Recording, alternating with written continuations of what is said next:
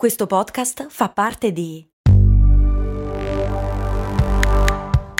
Voice Podcast Creators Company.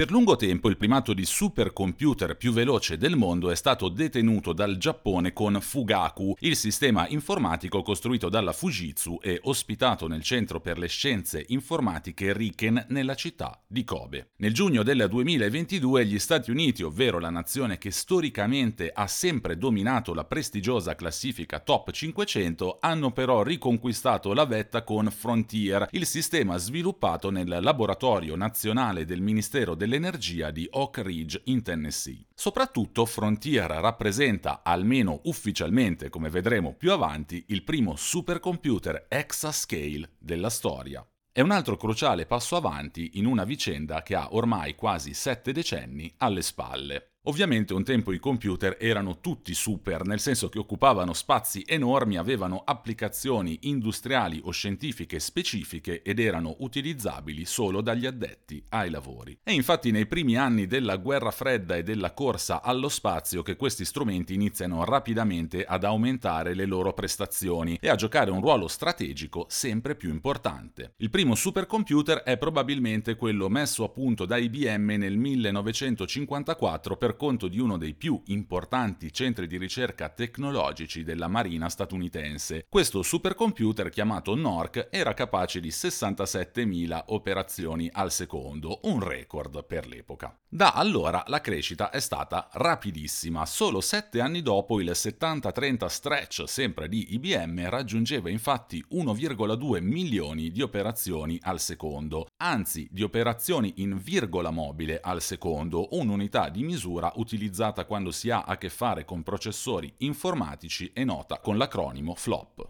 Nel 1974 si raggiunge il traguardo dei 100 milioni di operazioni grazie al supercomputer noto come Star 100 e poi nel 1985 arriva Cray X MP4 che infrange la barriera del miliardo di operazioni al secondo. Avanti veloce di oltre 20 anni e nel 2008 conquistiamo un nuovo traguardo. Il supercomputer, sempre statunitense, Roadrunner raggiunge il milione di miliardi di operazioni al secondo. E arriva così il momento di modificare ancora una volta l'ordine di grandezza, aggiungendo ai flop il prefisso peta, per indicare quanti milioni di miliardi di operazioni al secondo queste macchine sono in grado di raggiungere. Da allora la nuova frontiera e il nuovo Graal diventano i computer exascale, almeno nella nell'attesa che si concretizzino gli attesissimi computer quantistici. Ma che cosa significa exascale? Quali sono le nazioni che fanno concorrenza agli Stati Uniti? Perché i supercomputer sono al centro di una competizione geopolitica? E come se la passa l'Italia in questo particolare campo? Sono Andrea Daniele Signorelli e questa è una puntata di Crash Extra.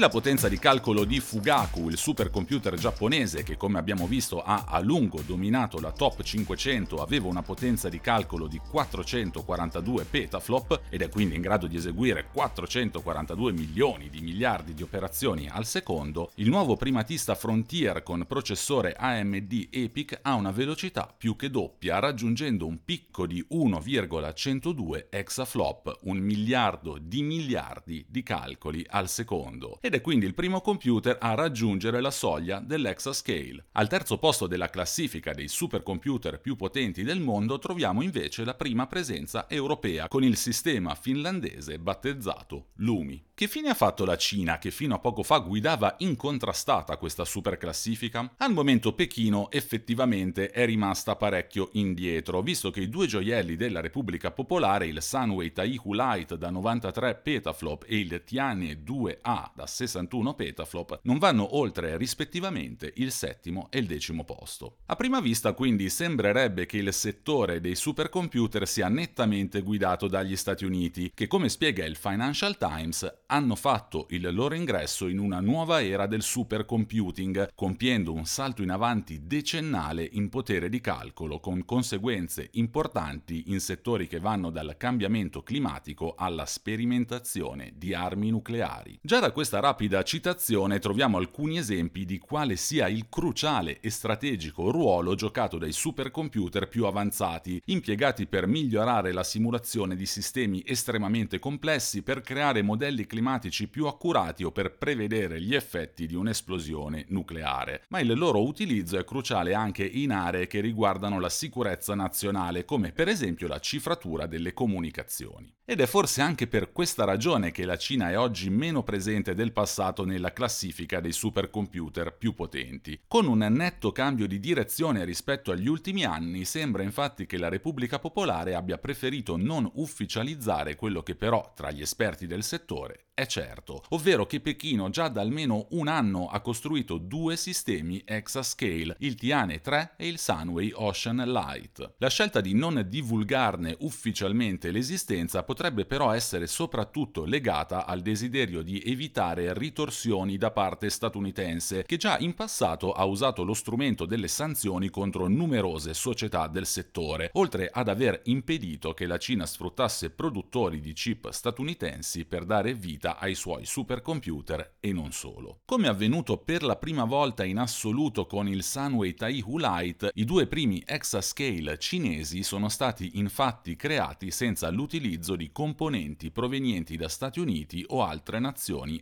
estere. Va infatti specificato a questo punto che la nazionalità di un supercomputer dipende da dove vengono allestiti, assemblati e progettati questi enormi sistemi informatici che occupano piani interi dei laboratori che li ospitano, indipendentemente dalla provenienza dei componenti utilizzati. E quindi, anche se gli Stati Uniti hanno già presentato al mondo quello che ufficialmente può essere considerato il primo supercomputer exascale, in verità la Cina si trova comunque più avanti in questa particolarissima corsa e sembra addirittura puntare, secondo le indiscrezioni, a costruirne 10 entro il 2025. In attesa che la frontiera dell'informatica si sposti realmente nel campo dei computer quantistici, la Repubblica Popolare sta insomma consolidando sempre più la sua supremazia in materia di potenza di calcolo, cementificando così una leadership comunque già oggi mostrata dalla presenza di 162 supercomputer nella classifica dei top 500 contro i 127 degli Stati Uniti. Una leadership conquistata inoltre in tempi brevissimi. Storicamente a fare concorrenza concorrenza agli Stati Uniti nel campo di supercomputer è stato infatti soprattutto il Giappone, seguito da nazioni europee come Germania, Regno Unito, Francia e anche Italia. Negli ultimi anni la situazione è però drasticamente cambiata. Nel 2001 la Cina non possedeva neanche uno di questi macchinari. Oggi invece, nonostante ormai da tempo non condivida più informazioni sulle sue nuove creazioni, ospita circa il 32% dei 500 supercomputer più potenti del mondo, con gli Stati Uniti che hanno visto la loro quota ridursi anno dopo anno e che sono oggi giunti al minimo storico del 25%. Il colosso asiatico sta insomma lasciando la sua impronta anche nel campo strategicamente più importante del mondo tecnologico, assieme a quello complementare dell'intelligenza artificiale. La Cina ha compreso l'importanza dei supercomputer, ha spiegato Jack Dongarra, docente di scienze informatiche e considerato uno dei massimi esperti mondiali di supercomputer. Hanno investito moltissimo e hanno dei piani a lungo termine, che poi è il loro classico modo di agire. Non avevano sistemi di supercomputer nel 2001 e oggi hanno superato gli Stati Uniti. La rapidità con cui sono cresciuti non ha eguali al mondo, ha spiegato sempre Jack Dongarra. Al di là di Cina e Stati Uniti, quali sono però gli altri protagonisti di questa grande corsa? Allora, al terzo posto come nazione con il maggior numero di supercomputer troviamo la Germania che ne ha 34, seguita dal Giappone con 31, la Francia con 24 e il Regno Unito con 15. Il vecchio continente quindi non se la cava affatto male in questo settore di tale importanza strategica. E potrebbe sorprendere che a cavarsela più che bene sia anche l'Italia, che possiede 7 dei 500 supercomputer più potenti del mondo, di cui due si trovano addirittura nelle prime 13 posizioni. Il merito è del supercomputer Leonardo, ospitato e gestito dal consorzio interuniversitario Cineca e che è stato installato nel 2022 nel nuovo data center situato nel Tecnopolo di Bologna. Leonardo è uno degli otto supercomputer che formeranno la rete di calcolo europea ad alte prestazioni Euro HPC. L'altro supercomputer italiano che è il più potente al mondo in ambito industriale è invece HPC 5. Prima di riprendere il nostro racconto, fermiamoci un minuto per raccontare le potenzialità del supercomputer industriale più potente al mondo, che si chiama appunto HPC 5 ed è di Eni che sostiene questa puntata di Crash Extra.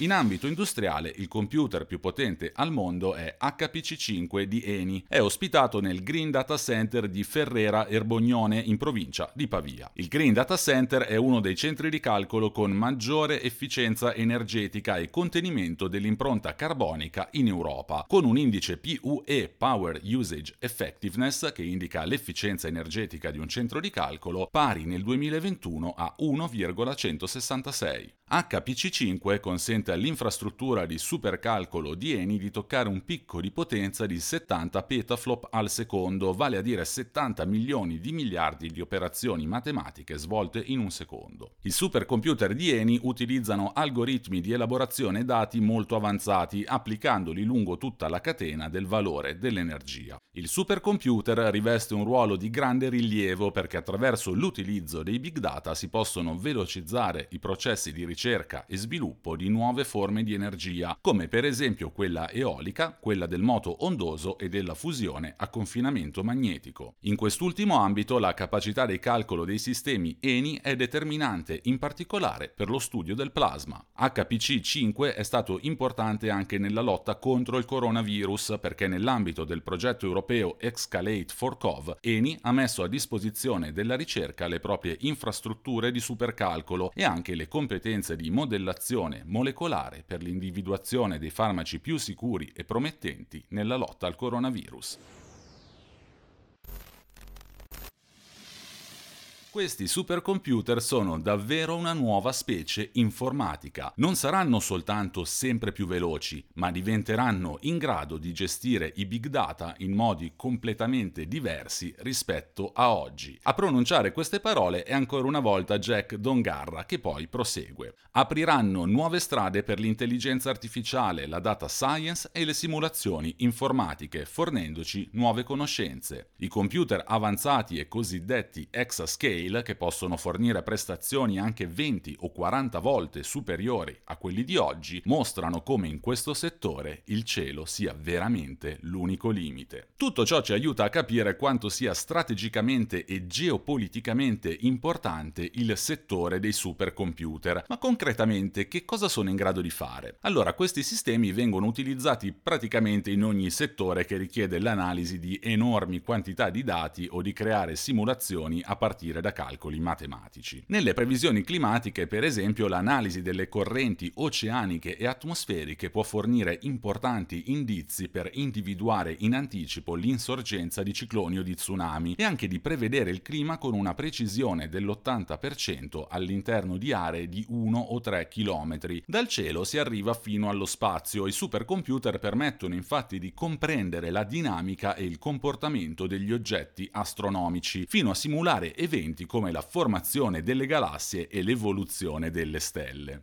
Altri utilizzi sono invece molto più terreni. La compravendita di azioni in borsa è ormai un compito svolto quasi esclusivamente dai supercomputer, con risvolti a volte imprevedibili come insegna il flash crash del 2010. Questi sistemi sono però anche in grado di simulare il comportamento di una bomba atomica al momento dell'esplosione, riducendo il bisogno di eseguire test nel mondo reale. Più vicino alla sensibilità dell'opinione pubblica può invece essere l'utilizzo dei supercomputer per sequenziare il genoma umano, per sviluppare nuovi farmaci e per comprendere sempre meglio il funzionamento di alcune malattie. In medicina, per sviluppare una cura, dobbiamo trovare pattern che finora non siamo mai stati in grado di individuare, ha spiegato ancora Jack Dongar. La sfida non è legata alla mancanza di dati significativi, perché di questi ormai ne abbiamo in abbondanza. La sfida è elaborarli al fine di trovare i pattern che ci diranno che cosa causa il cancro e come combatterlo con più efficacia. Con i supercomputer, insomma, si possono trovare risposte a domande che per l'essere umano sarebbe impossibile possibile risolvere. In questi ambiti i supercomputer sono infatti strumenti eccellenti per l'analisi dei dataset molecolari, dei registri medici dei pazienti, della loro storia familiare e molte altre complesse informazioni. Le simulazioni rese possibili dai supercomputer sono quindi in grado di accelerare in maniera importante lo sviluppo dell'innovazione in campo medico. Le simulazioni rese possibili dai supercomputer sono quindi in generale in grado di accelerare lo sviluppo dell'innovazione sotto molteplici punti di vista. Un'accelerazione che sta per compiere un altro fondamentale passo avanti con lo sviluppo dei primi computer quantistici che sfruttando le proprietà della fisica quantistica potrebbero accelerare a dismisura la rapidità di calcolo di questi strumenti. E quindi i tradizionali supercomputer sono destinati a diventare obsoleti? In realtà i progressi sperimentali dei computer quantistici sono stati abbastanza rapidi e sicuramente impressionanti, ma nonostante questo l'utilizzo di sistemi del genere è un orizzonte ancora molto molto lontano. I ricercatori stanno al momento lavorando per comprendere quali sono i problemi che si adattano ai quantum computer e a sviluppare algoritmi che possano dimostrare la loro utilità. Ma per immaginare un computer quantistico realmente utilizzabile e soprattutto di uso generale è ancora decisamente troppo presto. Ancora per il futuro a venire le migliori possibilità di fare importanti e concreti passi avanti nel mondo della ricerca scientifica, medica, energetica e come abbiamo visto parecchi parecchie altre cose ancora, passa dalla potenza di calcolo sempre crescente dei supercomputer ospitati nei più grandi centri di ricerca del mondo.